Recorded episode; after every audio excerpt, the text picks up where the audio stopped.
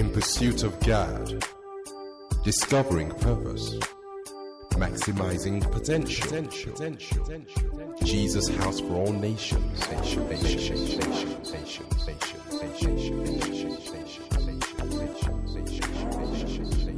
nation, This message has been recorded live at Jesus House for All Nations. God bless you.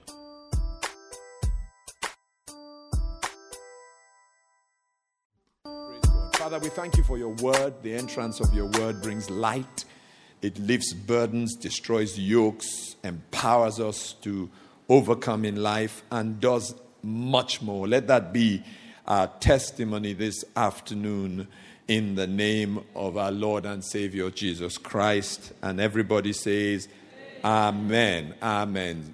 Amen. This is our fourth uh, um, session in what will be a five part series um, on spiritual warfare. Now, it's not that it ends uh, in the sense that I suspect for the next uh, so many weeks there'll be different dimensions of it uh, that will be taught from this pulpit. But this particular series is a five part series, and um, this is the fourth part uh, of that five part series. And today, a subtitle uh, is, is part four of spiritual warfare would be How Satan Fights Us. How Satan Fights Us. Um, when she shared her testimony, uh, Joy quoted that scripture, John, the 10th chapter and the 10th verse. The thief comes, the, th- the thief does not come except to steal, to kill, and to destroy. I have come that they may have life and they may have it more abundantly.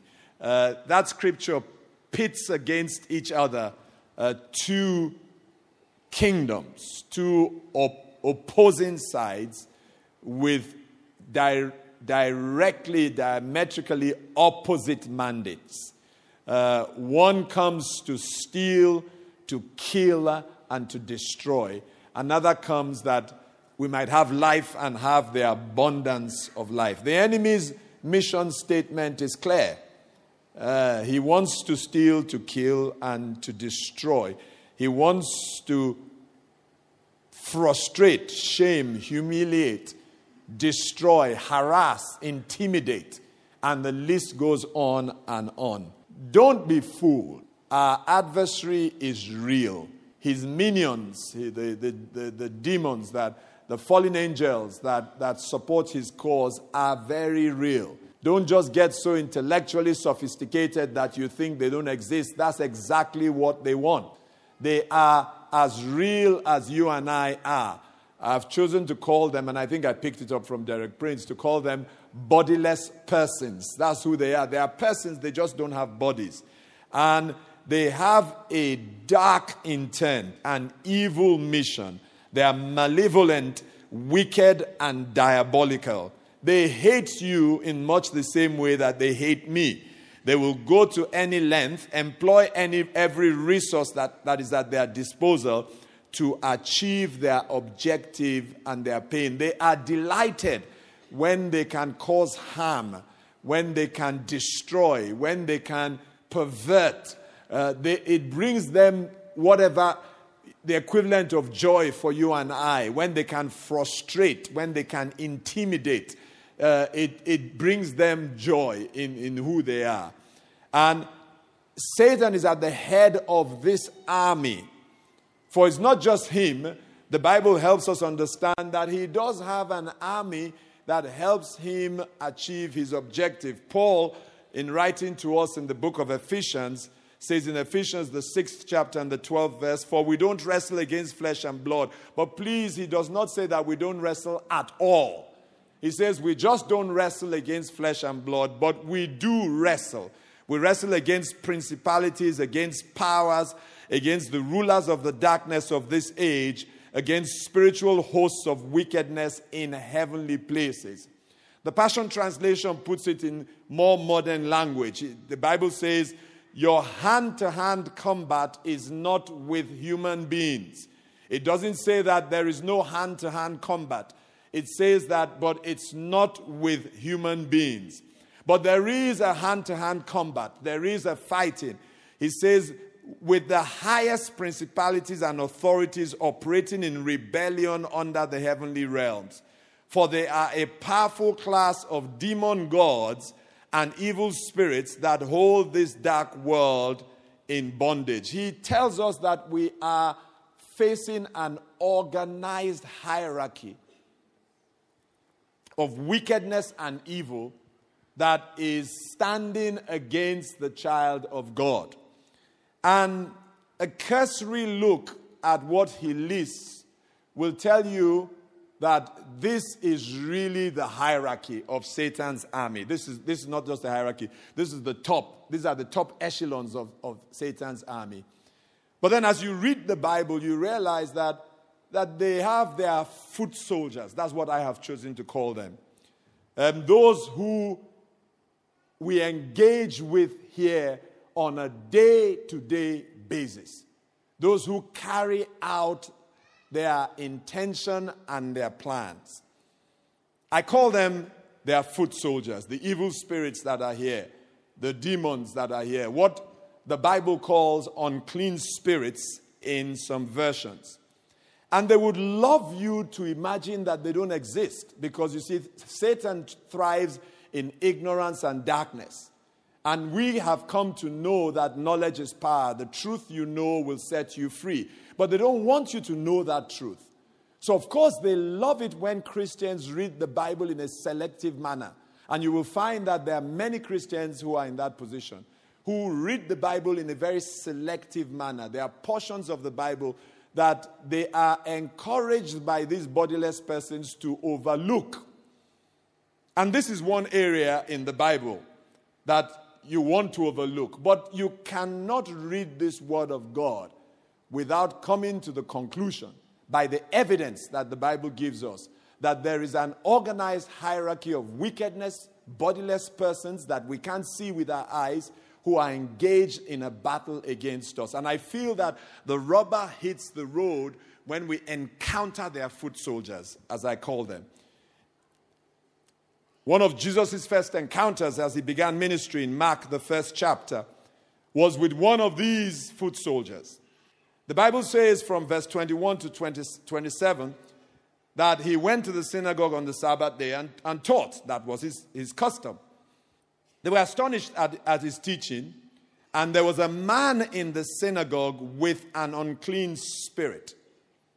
And he cried out saying, Let us alone. What have we to do with you, Jesus of Nazareth? Did you come to destroy us? I know who you are, the Holy One of God. How many know when the Bible says he cried out, it doesn't mean that the man cried out? Yeah? Because it wasn't the man speaking, the man was a regular attendee in church. He seemed okay. Look at the person next to you.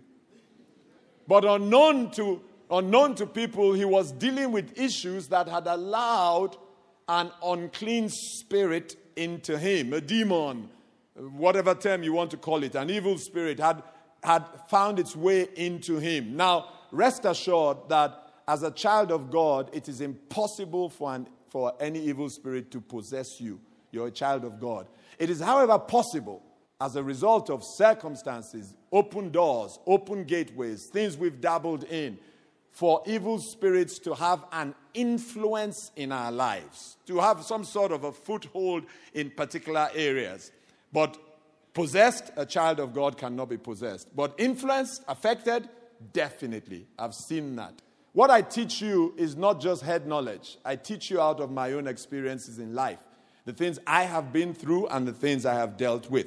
The Spirit spoke to him. There are persons, they have a voice, they speak. I remember 27 or 28 years ago, the first time, this was in my first year of ministry uh, as, as a minister of God. I was, in a sense, in some apprenticeship without knowing it was an apprenticeship. And so there was a, a lady in church who I knew, who, who was, you know, a friend, family friend as well. Um, and she was having a lot of issues. So the senior pastor said, Look, this girl needs prayers, that, you know, there are a lot of things happening in her life that just are not natural. Yeah, I was only a year, you know. So they said to me, pray for her. I, will never forget this. So, you know, she came. We, I started praying for her. Just praying, first praying in tongues, just following what they had taught, what I had seen him do and what they had taught me. Then I started to plead the blood of Jesus. Next thing, from deep inside her, a male guttural voice spoke at me. It took everything I have not to have run out of that room. Because I looked at this girl, she was tall, a statuesque, you know, very attractive girl. I knew her very well. You know, light skinned girl, very attractive. And a male guttural voice, not even a nice male voice, was, spoke, was speaking to me. I can't even remember what he asked me. My eyes grew big, and I thought, what is going on here? That was my first encounter. But since then, uh, I can tell you stories we will hear all day. I remember um, a, a, girl we were, we were, praying for. And as we were praying for her, very, very, uh, this case was very interesting because why I even prayed for her was because I was away on a retreat and praying. Out of the blue, God showed me a picture. In the picture, I saw the girl, but it was a younger version of her at a river. And it was almost dark. And there were some funny men at the river. And they were cutting her body. So I thought, what is, why is God showing me this thing? So as soon as I got back from the retreat, I called her. I said, I had a strange vision when I was praying. I saw you at the river. And the man at the river is a very sophisticated girl, as in Jesus' house sophisticated. He, he's, I mean, you know, I've, I've, she's here. Let's just leave it like that. So I said, and they were cutting you, and you were bleeding where they were cutting you. She said to me, It was me. I said, It was you. She said, Yes. She said, When I was 17. So I used to fall sick all the time. So my parents took me to a man to stop me from falling sick. And he took me to this river. And then she showed me. This is where, this is where, this is, you know, showed me that he caught me and robbed some. I said, It was you. Ha! With this Prada bag and all this sophistication. So I said, I'll pray for you. So she came. I prayed for her.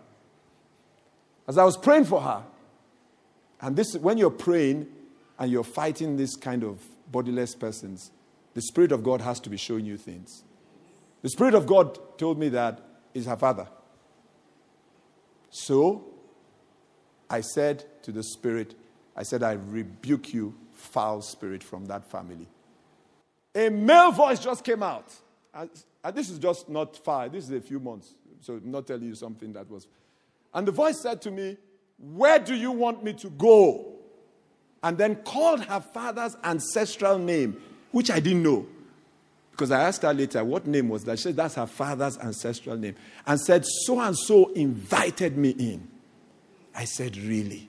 I said, you will leave her today. I'm not exaggerating. Right before my eyes after that prayer, I have seen that young lady's life do a 180 degree turn. The way she's excelling and moving, I know that if God had not delivered her, so I'm not, uh, what I'm trying to say is that I'm not telling you theory. The, the, it's in the Bible. It spoke back to God. The person spoke back to God, said, well, why are you troubling us? What did Jesus say? Jesus said, Be quiet and come out of him. And the Bible says, And when the unclean spirit had convulsed him and cried out with a loud voice, he came out of him. You know, people don't like talking about deliverance. You know, I say to them, deliverance is not complicated. Jesus never touched anybody. When you find people who are beating people, they, are, they, they themselves need deliverance. If you go beating somebody, you're beating me physically. These are bodiless persons. I'm feeling the pain. They are not feeling the pain. Can you see how stupid you are? Use the weapons of your warfare that are not carnal to get rid of them. Don't touch me. Don't touch me. The only reason you're touching me is because you don't have any power. When Jesus did his deliverance, he spoke the word and they obeyed. So I don't, I don't touch anybody. Just say, sometimes it's go. And sometimes it's don't trouble her again. You know, I love the story of the madman of Gadara. You know, I, I love these stories because they just destroy all this foolish worldly wisdom. Mark 5. The Bible tells the story. There was this man, he lived in the tombs. That was his dwelling. No one could bind him, not even with chains. Every time they tried to bind him with chains or, or shackles, he broke them. No one could tame him. And night and day he roamed in the mountains, crying out. I mean, you can imagine how terrifying this guy must have been. When you just hear from the, where, the, where the cemetery is, the tombs, the mountains, just hear one voice crying out in the night. Most of you will just take off and run away. He would be crying out, roaming around, and cutting himself. And in our world today, they would say the man has a mental problem, and he does. But then his mental problem does not have his roots in the mental realm. So you can treat it mentally. If you don't deal with where it started from, he will just be in some sort of reprieve to go back and even sometimes become worse because the problem is not mental per se. So thank God for psychiatrists and, and all those who deal with all those things. But I always look for is there a Christian one I can find? Because these people have PhD in mental problems that have to do with this realm. But some of these problems have to do with another realm. So while I need Dr. So and so here, I need Dr. So and so who understands that realm because I understand from my Bible that a lot of things come from that realm. So you can imagine if they had found this man, they would have taken him somewhere and said, He's mad and then they give him drugs, which is good because it deals with the mental issue, the natural realm, the soulish realm. But when he saw Jesus from afar, he ran and worshipped him. This madman, who nobody could hold, saw Jesus and then ran and worshipped him. Please don't tell me these things are just how they are. And then he cried out with a loud voice and said, What have I to do with you, Jesus, Son of the Most High God? I implore you by God that you do not torment me. Now, how many know that the man is so tormented he cannot be talking, it cannot be the man talking. What more torment? You're cutting yourself, you're, you're, you're harming yourself. There's no more torment. So instantly you know that that is not the man speaking. And because Jesus understood that, and may God give us a lot of discernment in this area to see things into the spirit, spirit realm. Jesus said to him, Come out of the man, unclean spirit. And then Jesus asked him, What is your name? And he answered, saying, My name is Legion, for we are many. How many know that one man said, We are many? How many know it's not the man who is speaking? You know, you hear some people speak, you think he's the. No, not the one speaking. It's, Jesus said, What is your name? Every one of these bodiless persons, they have names too. Ah, you have a name? Why do you think they shouldn't have a name? So Jesus said, What's your name? He said, Legion. See, I was given that name, Legion, because there were many. And the thing with these bodiless persons, these spirits, they move around in gangs. When I see a particular spirit in operation in a person's life, without even asking, I can tell you usually three, four, sometimes seven that are operating. They're, they move They are persons. Do you like to be alone? As a person, do you like to be alone? Talk to me, church. Why do you think they like to be alone? So when the lion spirit comes, it brings the spirit of deception. They just gather themselves. My cousin, come. That's how they operate. This time, there was a party going on in the man. Because he said Legion. Legion, I think, is 2,000, if I remember rightly. He says, My name is Legion, for we are many. And he begged him earnestly that he would not send them out of the country. Now, the prize for bodiless persons is a body. They are hoping that they can find space, and a lot of times they don't want any other occupant apart from their kind. So he said, Please don't chase us out. When they knew that Jesus was going to chase them out, guess what they said to Jesus?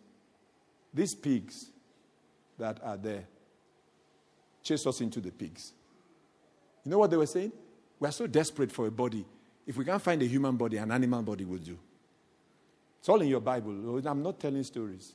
I hope you're reading it. Oh, good. They put it on the screen because somebody can say, ah, where did this man get this story? And the Bible says Jesus gave them permission go into the pigs. Unknown to this, these foolish, bodiless persons, their end was near because the pigs had been programmed to drown themselves. As soon as they entered the pigs, in unison, the thousands of pigs ran down the cliff and ran into the water and all drowned.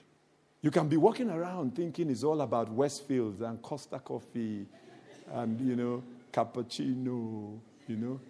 Where are we meeting up? Let's meet, let's meet up at that fancy restaurant, El Sushi, Mexican and, and Japanese. You think that's all that's going on?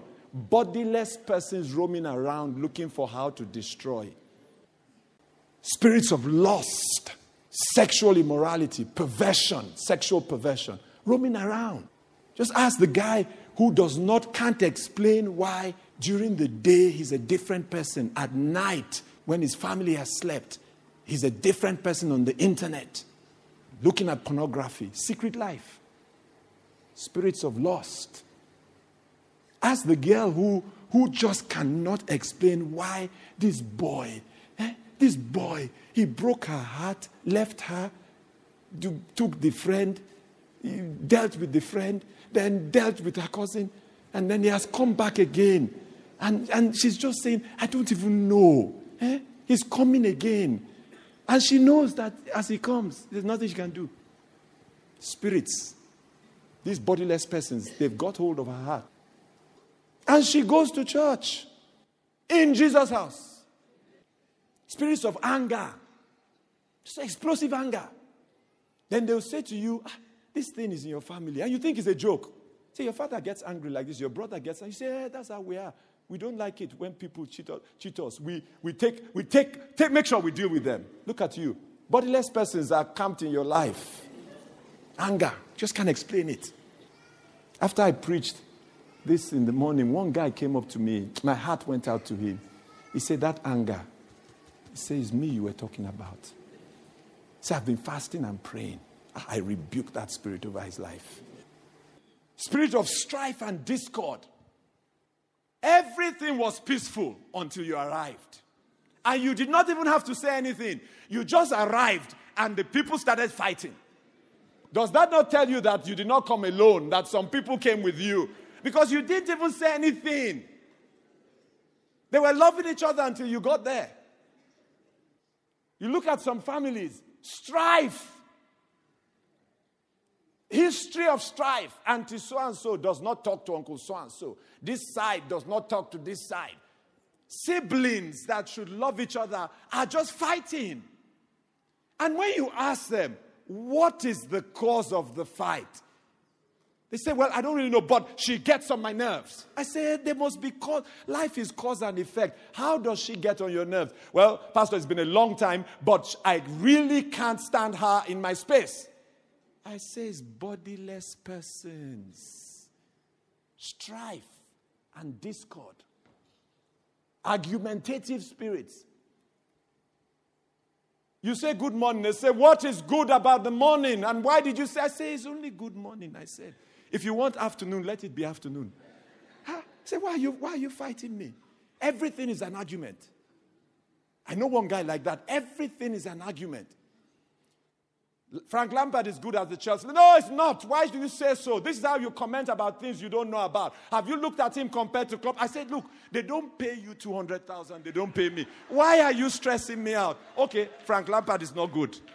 Just to end it. Because there's just an argumentative spirit. And he doesn't know. He thinks it's normal. I looked at him saying, you need deliverance. How can you argue about football? What do they... They don't. They pay them two hundred thousand. You and I are here trying to earn a living. Why are you arguing about the thing? Your blood pressure is rising. You want my own blood pressure to rise. I say I rebuke you and the spirit inside you. Spirits of covetousness and greed. You buy things you don't need, and you yourself you can't explain why you bought it. That's bodiless persons are whispering, you need it. You need it. Uh, you need it.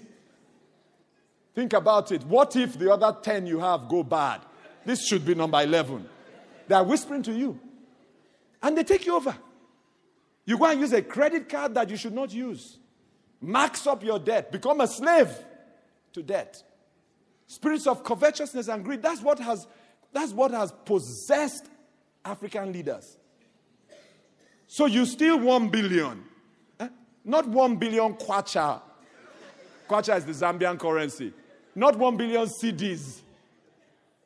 Not one billion naira. You steal one billion pounds. One billion pounds. And you put it in a bank. If, if the spirits were not possessing you, you should just know that 10% interest, I don't have to spend this money. 100 million pounds every year is enough for anybody. The money is enough for four generations, but those bodiless persons will be telling you, it will finish. It will finish. Take some more. You say, no, no, no. They say, take some more. Because this one is for four generations. You have to secure 10 generations. That's how covetousness and greed. They are spirits. Spirits of fear and anxiety. You don't even know why you're afraid. I have a friend, highly successful. I mean, highly successful. And envious if people, if people are into envy. An envious place. But this friend, if I phone her at a time that is not the normal time I phone, as soon as the phone rings, is everything okay? I say everything is okay. I just didn't call at 12 as I usually call. I'm just calling at 2. She said, Are you sure? I say, Everything is okay. Spirit of fear, anxiety. Something is telling you your head is going to go wrong. You know, the spirits of this, these bodiless persons, they'll be telling you it's too good to be true. It has to spoil. So you can't enjoy what God is doing because of a spirit of fear. Spirits of sadness and depression. You're just sad. They say, What's making you sad? You say, I don't know. Then they help you explain it away. They say, Oh, you are choleric. I say, What is that? Say, this is your, this is your personality type. I say, Is that in the Bible? They say, No. I said, The Bible says the joy of the Lord is my strength. Anything that's not the joy of the Lord, call it whatever intellectual sounding name you are, it makes no sense to me. They're just bodiless persons whispering, You have to be sad. So you wake up. They say you're sad. You say, Why? He said, It's the weather. It's gray and dull. I say, Sorry for you. I live in England. It's gray and dull nine months of the year. You want me to be sad nine months of the year? No. I create my own sunshine atmosphere around me. And I carry it. Wherever I'm going, I carry it.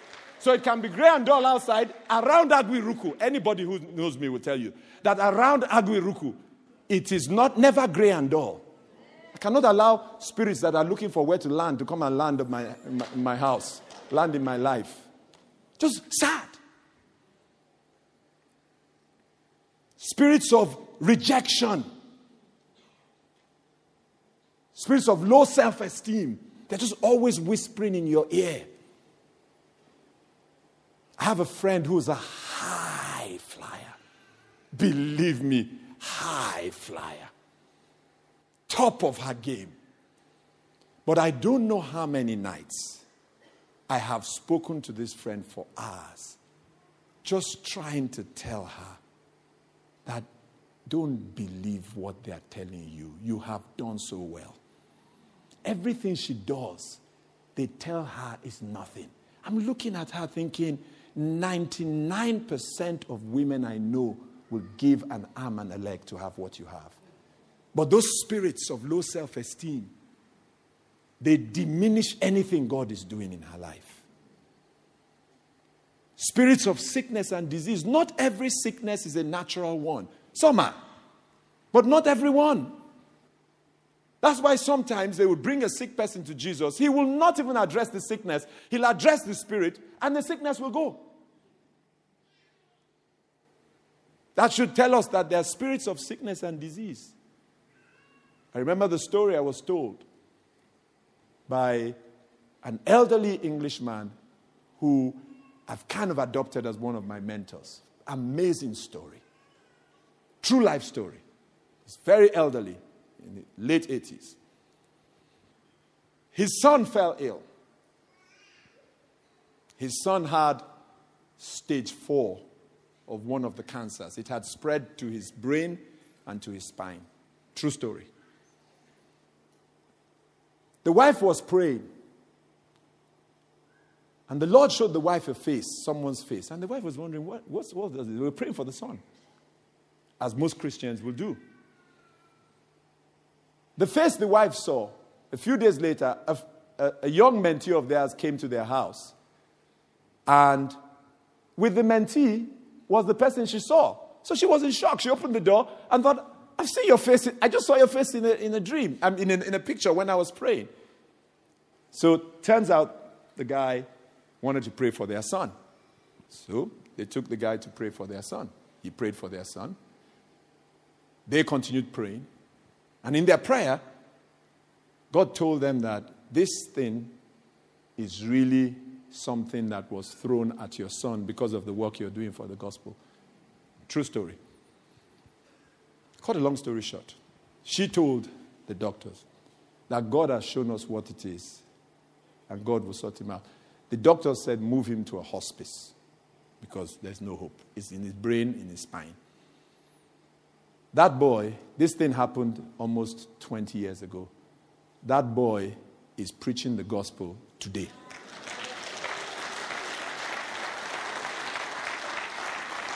It was not, that thing was not a physical sickness, it was spirits. I'm not telling you stories, spirits of poverty. We prayed for someone. This person's life didn't make any sense to me.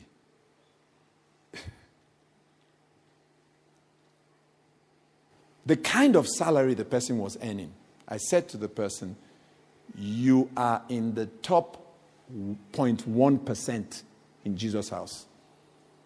I should know, I'm the pastor. I say, You are in the top, what did I say? 0.1%. I said, And you are always broke. And you are not irresponsible. It's not like the person was gambling or anything crazy. I said, all that it is, is that it looks like there's a basket of holes into which you put your money too many things. Every month there's this, there's that, there's this. You never have money. I don't know how many occasions I bless this person because they just did not have money. And they are earning 10 times what I'm earning, probably. So I said, I need to pray for you. When we started praying,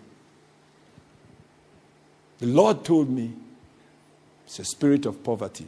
This particular prayer, Bajo was there with me. When we rebuked the spirit of poverty, the manifestations, I don't know how Bajo coped. His eyes must have been growing big, but you know, that's what it is. That, get, that person got up, and I have watched their lives. I know they are a treasurer for the kingdom. Just the turnaround that I've seen in their lives. It was a spirit of poverty that was assigned to their family. So I said to, I said to this person, I said, There are seven of you. All of you are living like church rats. And yet you're from a good home. I said, They assigned that spirit to you. I said, Thank God you've broken out. I said, Break, your, break out for your family. So it didn't have to do with salary. She was, eh, the person was earning well. I can tell you many stories. Many stories. Young boy comes into my office. Young, correct Jesus House boy. correct. In fact, I remember it was wearing a polo shirt. Correct. Correct. Ah. And I know the boy in church. I said, What's wrong? He looked like a madman. Said, What is wrong? He said, Rambling. I said, What happened to you? I saw you a few days ago. What's, what's wrong with you? He started rambling. He would talk here, talk here, just rambling in my office. So I said, Holy Spirit, what is this? Show me what's going on here. the Holy Spirit showed me this boy sleeping with a woman I knew was a prostitute. So, so I said to him, calmed him down. I said, Let me pray for you. So I prayed for him. He fell on the floor. And I don't want to tell you what he was simulating on the floor of my office vile acts. So the Holy Spirit said to me, when he slept with that person, they transferred stuff into him. It turns out that he joined a confraternity. Is that what they're called? A club. A club. And part of the initiation into the club was that you would they would take you somewhere, pay for a prostitute to sleep with a prostitute. Just guys just having fun. They told me that's where they got him. So those spirits now are driving him mad. So we prayed. The power we have is prayer. That boy is married with children, living normally now.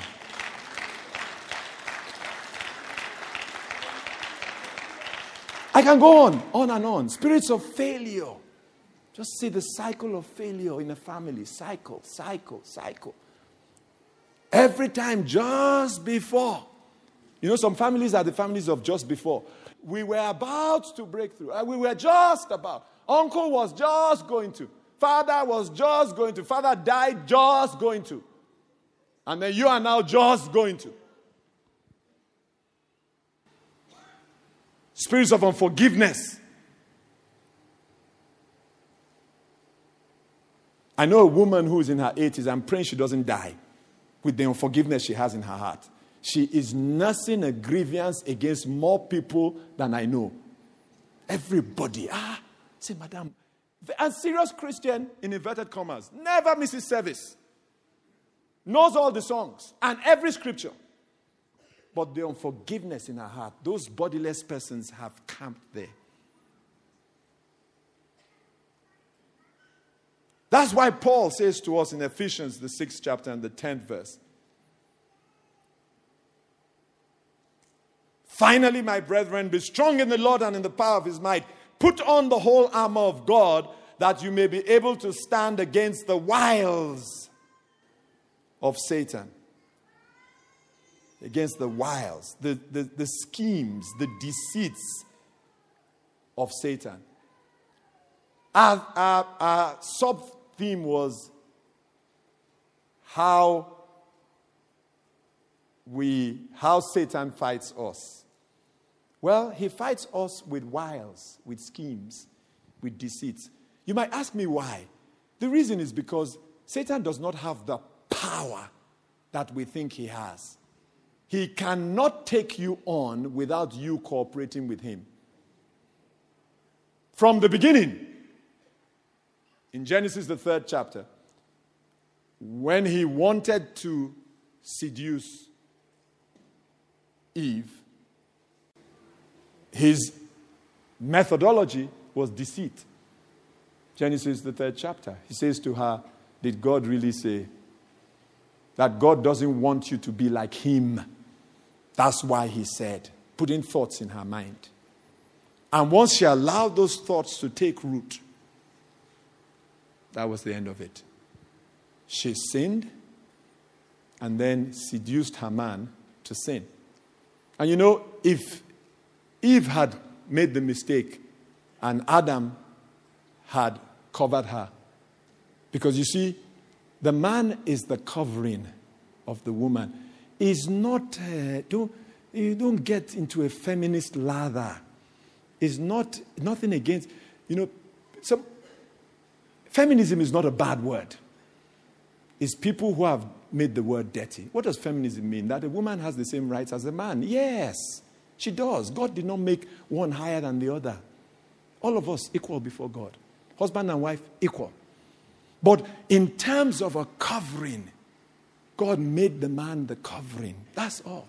You know, if people understood this, if, if men understood the responsibility of manhood, believe me, if there's another world, with what I know, I want to be a woman. Just that there's no other world. To be a man, To be a man? When they say you're the covering, it means that when they throw something, it hits you first. That's covering. Covering means covering. It means that it means that if you understand what it is to be a man, you are a servant leader, not boss. Servant leader means you sacrifice. The example the Bible uses for us guys, guys, is the way Christ loved his church. He died for her. To be a man, ah, I'd rather be a woman who, who's married to a man who knows who he is in Christ. You sacrifice, you deny yourself for her. You lay down yourself for her. It's a tall order. You take the heat for her. How many know at this point you want to be the her? you are charged by God and will account for not bringing out the best in her. God says, I put potential in her. Bring out the potential. That's your responsibility. She becomes who I destined her to become because you served her. That's why I would rather be a woman. Let somebody come and do all these things for me. It's just that you have a lot of a lot of men with multiple personality disorder. So they don't know who they are supposed to be. So they come back home. They say, I'm the boss. They say, Where's my food? Then they make statements like, Don't you know I'm in charge? No, you're not, you, you're not in charge. That's why you have to say, Don't you know I'm in charge?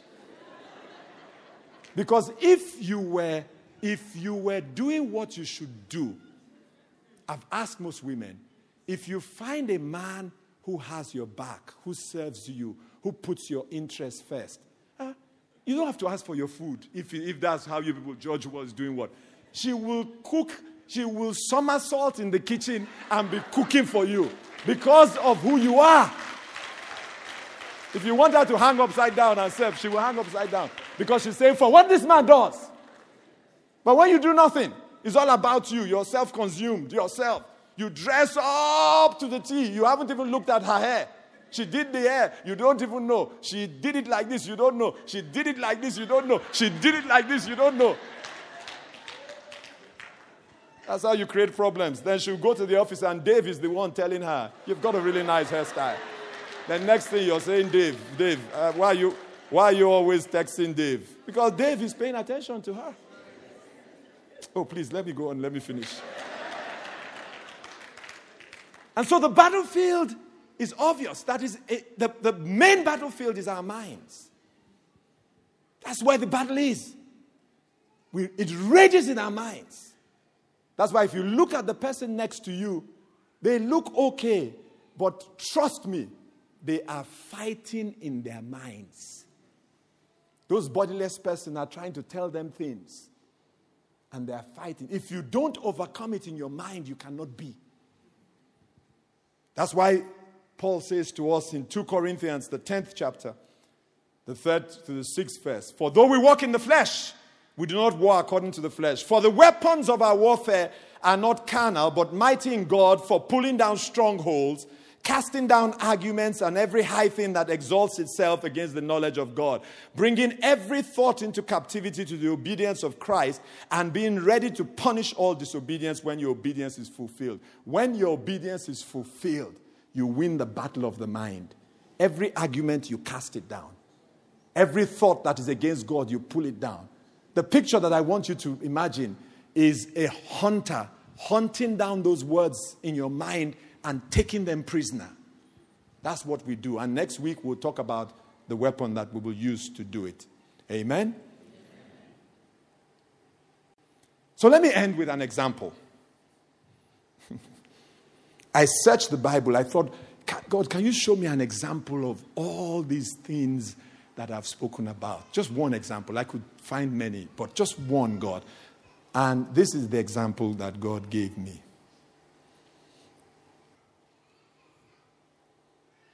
Jacob lived in, in the land of the Hivites on his journey. They gave him uh, they were hospitable to him and allowed him to live there. He had a daughter he loved called Dinah. She was one of Leah's children. And one day Dinah went out. Dinah went out. And there was a guy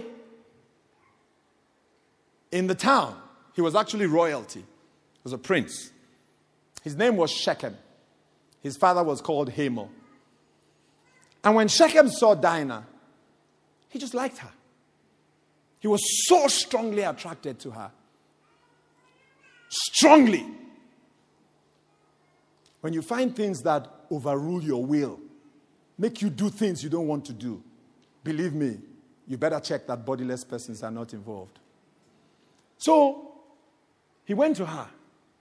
Now, he's prince of the land. He can have anything he wants. He just has to ask. But when he encounters her, something drives him so that instead of just asking her nicely, dating her, going to her family, he rapes her. Spirits of lusts, they're driven him, charged him.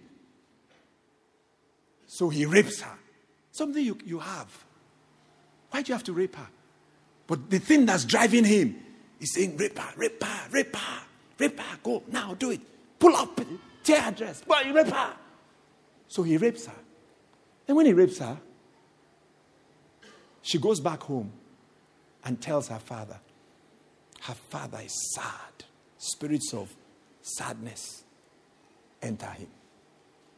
Because you see, the way spirits work, they need an opening. They are flying around, walking around, looking for an opening. And sometimes life circumstances can create an opening. That's why you react to every circumstance by the word of God, so that you close every opening.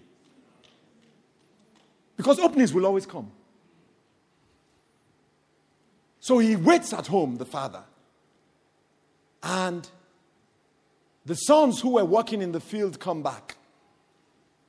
And he tells the sons, This is what happened to your sister. The Bible says the sons are grieved and very angry. Spirits of anger enter them. So the boy comes to meet the family. And the boy does the right thing. Shechem, he brings his father. He's the prince of the land, he owns the place. And he says, Listen, I like your sister. I want to marry her. You name the dowry. Anything you say, I'm going to pay for her. That's how much I, like I like her. I hope you know this thing I'm saying is in the Bible. Okay, just so that you don't think I'm telling stories. Please put Genesis 34 up so that they don't think I'm telling stories. It's, it's, it's already there. Oh, okay. Wow. Well done, guys.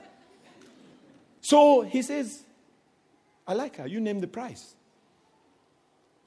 By this time, the boys are seething. Anger has taken hold of them. So they say, You know what? You can have her. Don't worry about the dowry. The, the challenge is that we're circumcised. You're not circumcised. So circumcise yourself. Don't pay. Don't pay money. Circumcise yourself and you can take her. But not just you.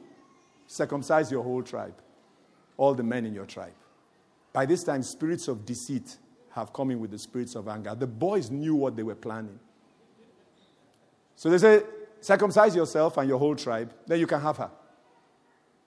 Shechem is the prince, his father is the king.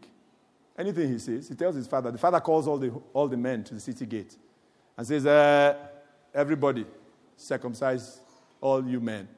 Now, if you've ever seen circumcision, I have two sons, I've watched it. You know that circumcision is not easy. But that's when they are eight, years, eight days old. To circumcise a grown man, the man is grown. Uh, some of you guys, even as you're thinking about it, you're shifting in your seats. I saw the way some of you moved. To, circum- to cut with a knife the genitals of a grown man, it will take you one week before you can walk. So by the third day, when the pain was at the height, the men were just sitting there. Simeon and Levi entered that town and with a sword killed every man in that town. Do you know what kind of rage that is? At some point, you should stop killing.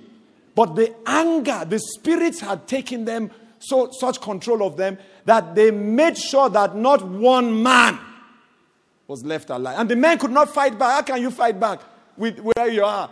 They, you, with, you can't move.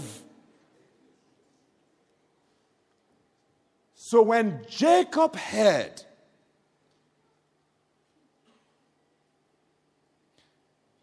he was so grieved that he said to them, How could you have done such a thing? That these people, they allowed us to live here. Yet you have gone now and caused problems. Listen to what he said. You've troubled me by making me obnoxious among the inhabitants of the land. And since I am few in number, they will gather themselves together against me and kill me.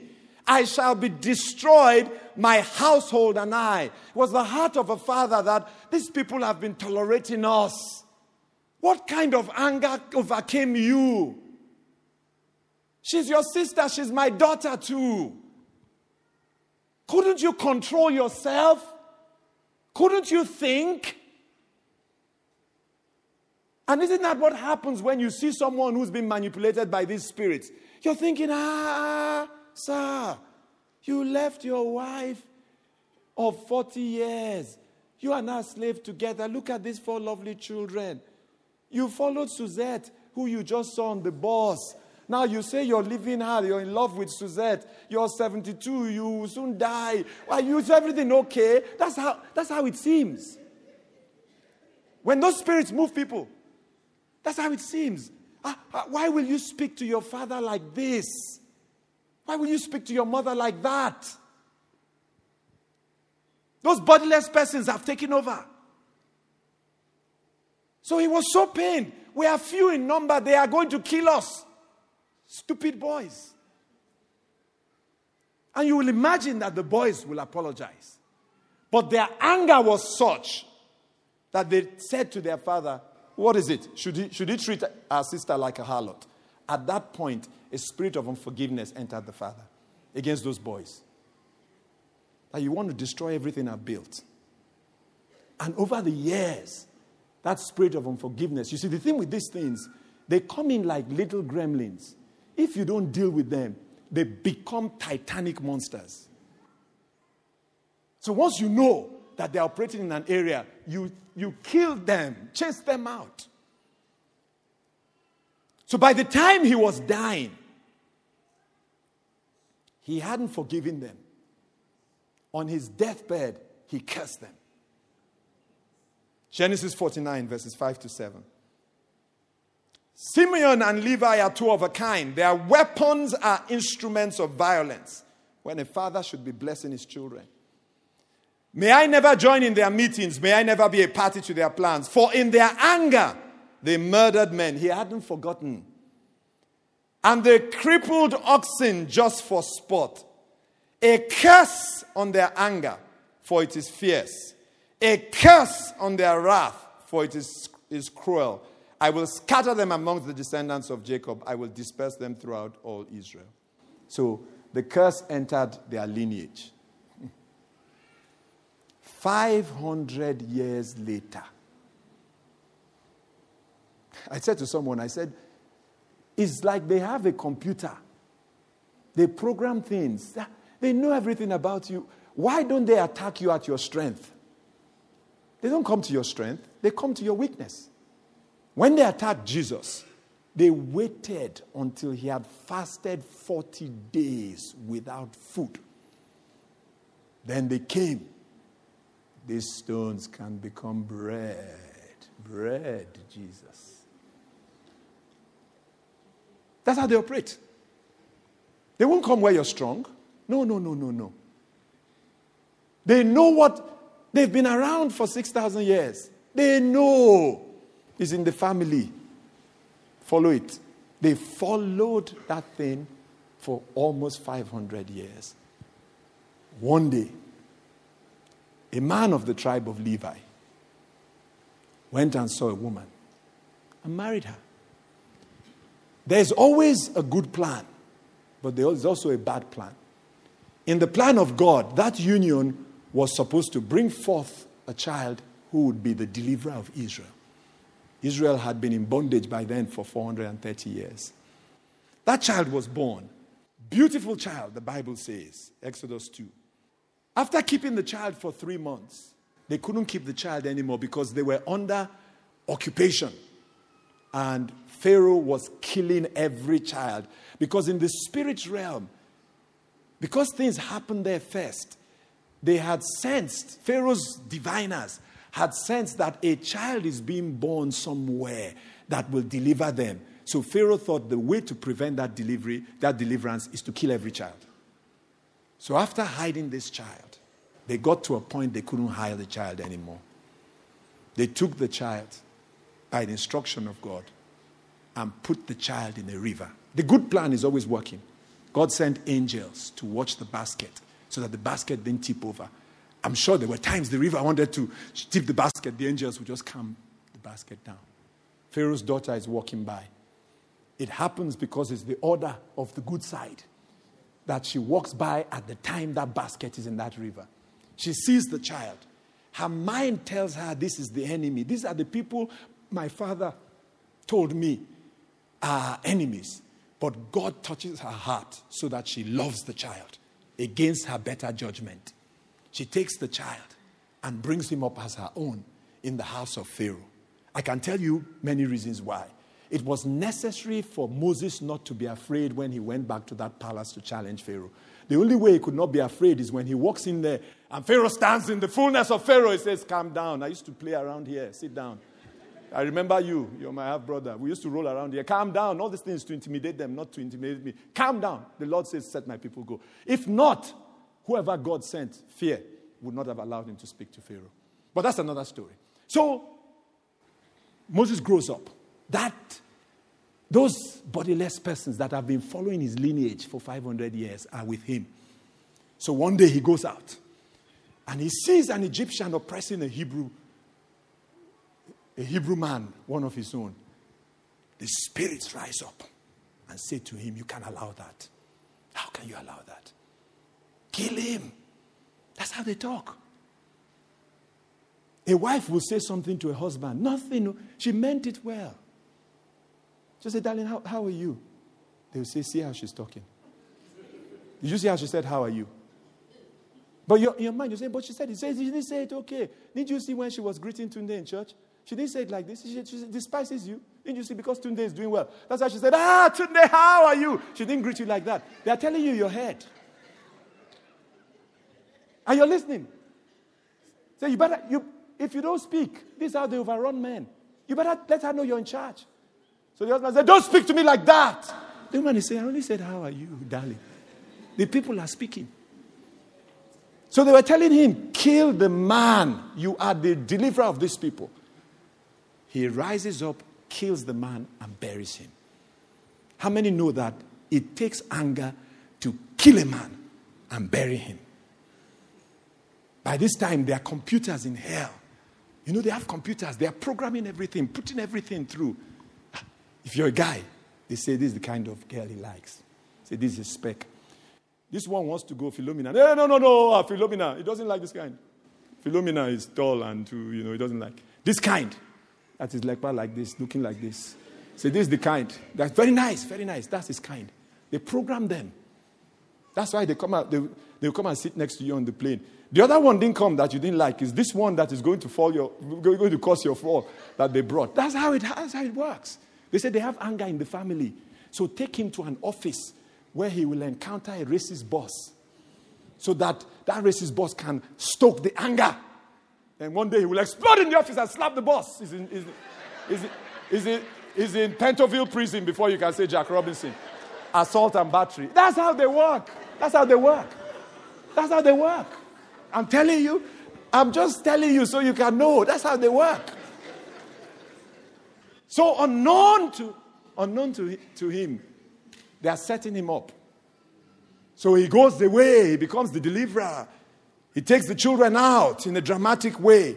They are, they are tracking him.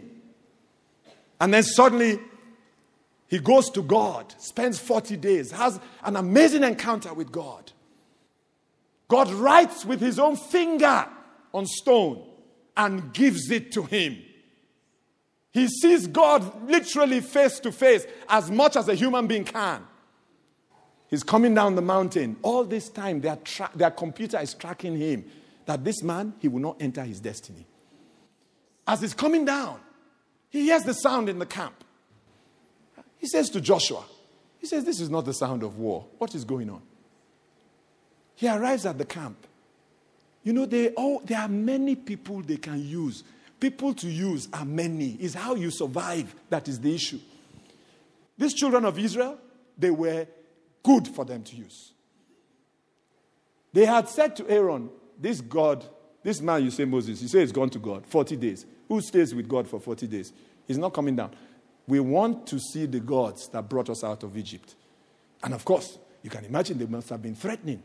So Aaron, to survive, said, Okay, bring your earrings and bring all your gold. And they made a calf. And when he came down, what did Moses see? They were bowing down to the calf, saying, This is the God that brought us out of Egypt. Moses was angry. Those spirits were pushing him. That you can, can you imagine? Look at, you were blind down begging God for them. Look at this kind of people. They were telling him in his ear. That's how they talk. Into, why you, you people pretending like you don't hear them when they're talking to you?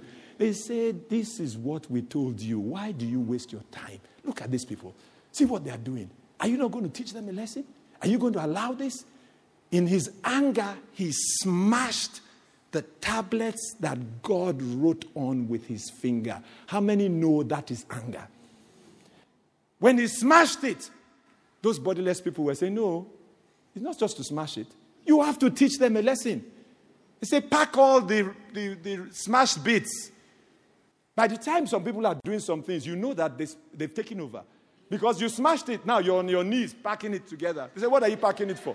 You say, I'm going to show these people that they must not do this kind of thing. Then you took it and, in a premeditated manner, started grinding it to powder. When people came to you, why are you, gr-? and in rage, you, you just be grinding the thing. And the people say, Why are you grinding? You say, These people, I'm going to show them. Anytime you hear yourself saying, I will tell them who I am, ah, they've gotten. They've taken over.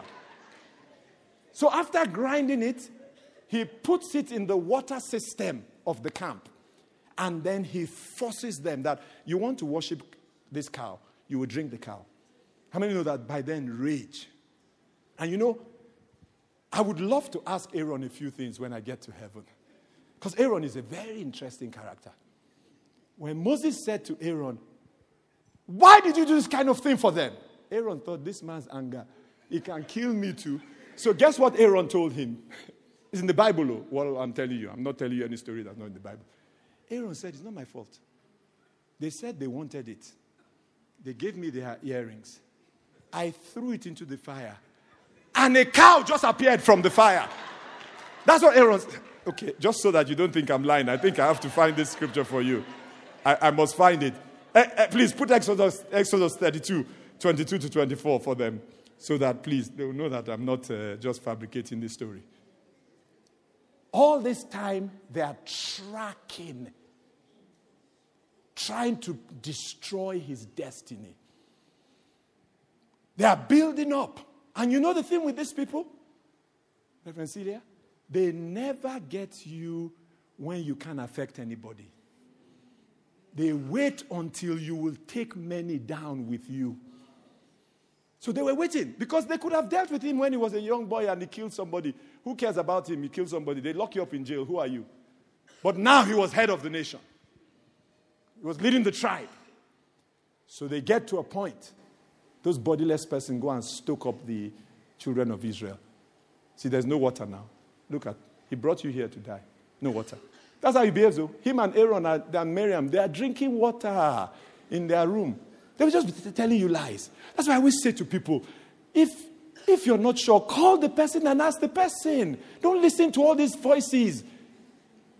Say, he, he, he, that person is arrogant. I say, why? Because I remember Doc when they used to say that about you in those early days. They said, you know, Doc is proud. I said, Doc is not. The, if pride and Doc, and they cannot exist in the same room. They say, someone, somebody is there, but he doesn't greet me. I say, his mind is carrying too much. These are early days of the church. Doc's notebook that he, that was our life. Doc's notebook. is thinking. I said, when he passed you, he didn't know. She said, I know he's a proud man. I said, no, find out. The people, the bodiless persons were telling her he's a proud man so that whatever blessing Doc has for her cannot get to her. Who called the person. Every time you bring Satan into the open, he runs away. He's like a rat. Shine a light. So we're going around to the children of Israel. You better stone this, uh, this Moses because he, just, he wants to kill you. When Moses heard, he just went and lay down before God. So God said, It's okay. These people, they are stiff necked. I understand them. In God's mind, He knew that none of you is even seeing the promised land, most of you. But you all die inside this wilderness. So He said, Give them water. He said to him in Numbers 20, verse 8, Take the rod, you and your brother Aaron, gather them together. Speak to the rock before their eyes.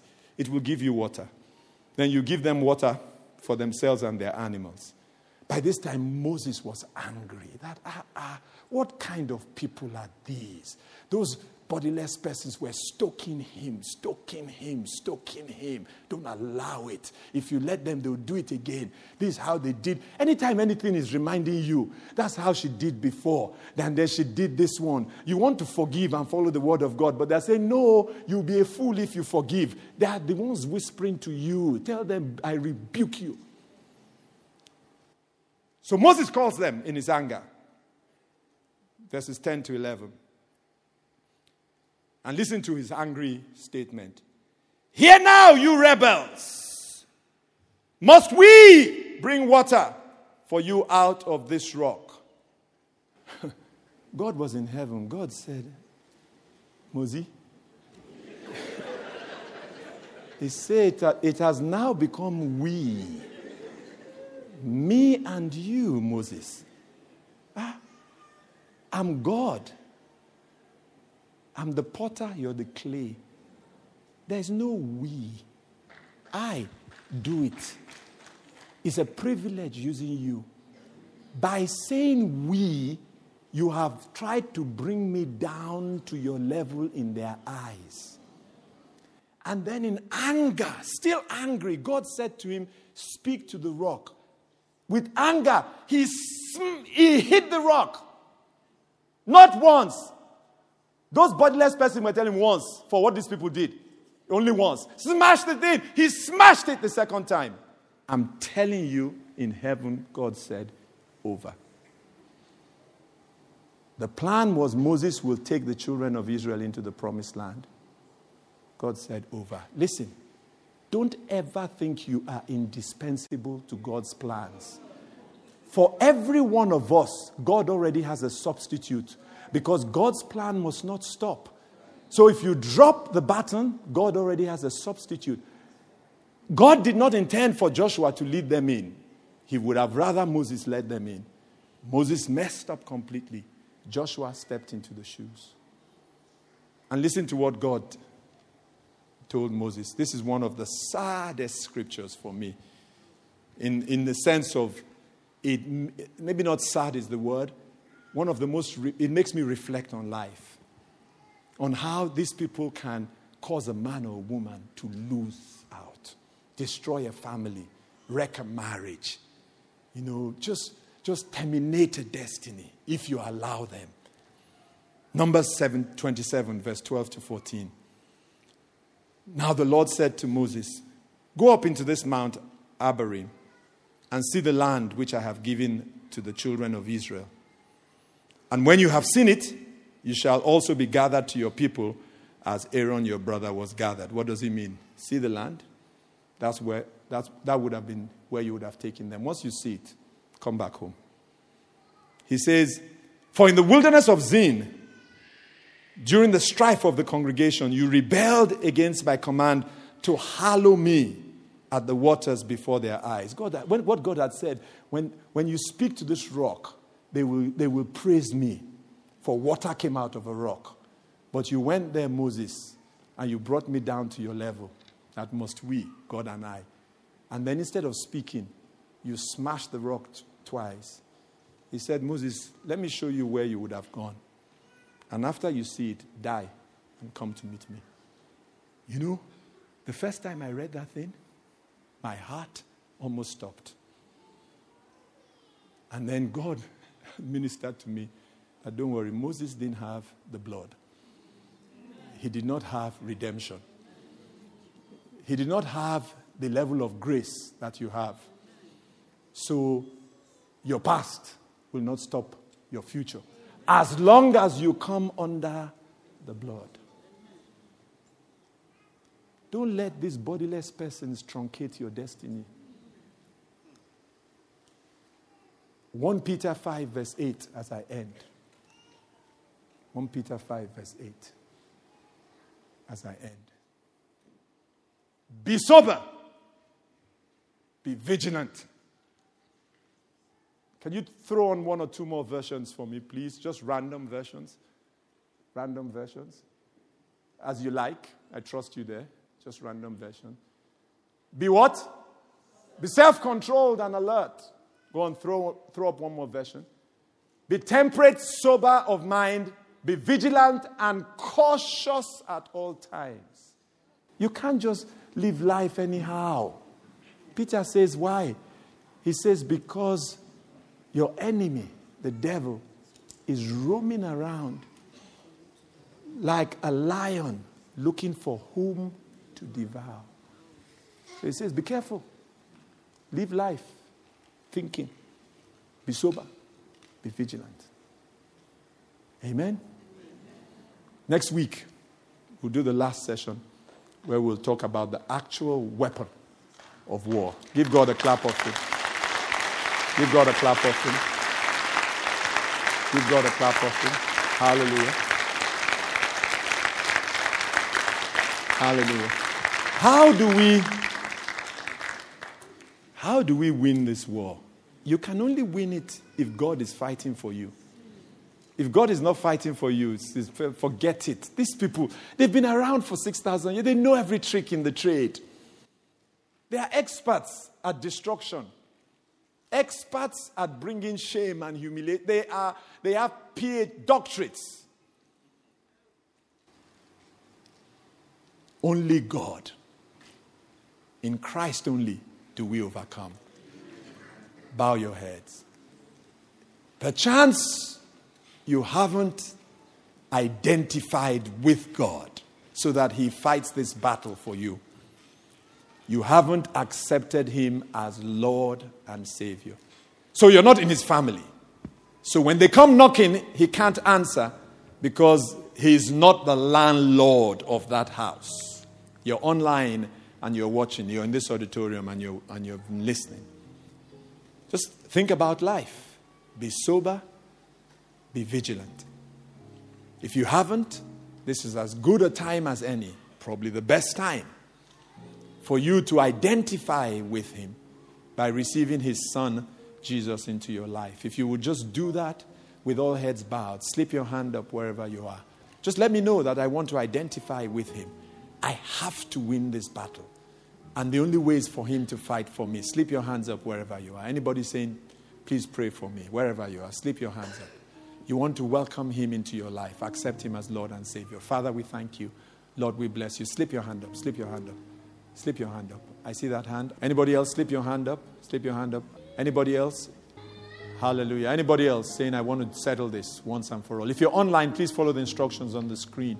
I just want to make sure, assurance double sure, that this house is owned by God. Anybody else? Slip your hand up. Anybody else before we pray? Father, we thank you. Don't, don't miss this opportunity to settle this. Settle it once and for all.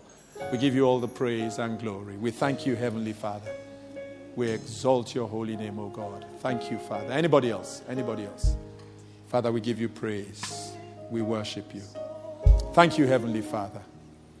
In Jesus' name. And together we say, Amen. Amen. Amen. Now, how many having listened, are just grateful for the blood of Jesus? How many, how many are just grateful that you're not in this battle to fight yourself? Amen. I want us to just be thankful for freedom. The Bible says he came to set the captives free. For this reason was the Son of God manifested to destroy the works of darkness. Because of the cross of Calvary, we can say it is finished. So, all this fight we're talking about is to establish what has been won at the cross of Calvary. And you know what is setting you free? The truth that is coming your way and you shall know the truth, and the truth shall set you free. Go on, someone celebrate freedom. Celebrate freedom. Celebrate freedom. Celebrate freedom. Celebrate freedom. Hallelujah. Celebrate freedom. Go on, if you understand that you are free, celebrate freedom. Just celebrate your own freedom. Your own freedom. Your own freedom. Your own freedom. It doesn't matter what happened in families in times past. You are free, and we just have to equip you to establish the freedom in the name of Jesus. Hallelujah. Amen.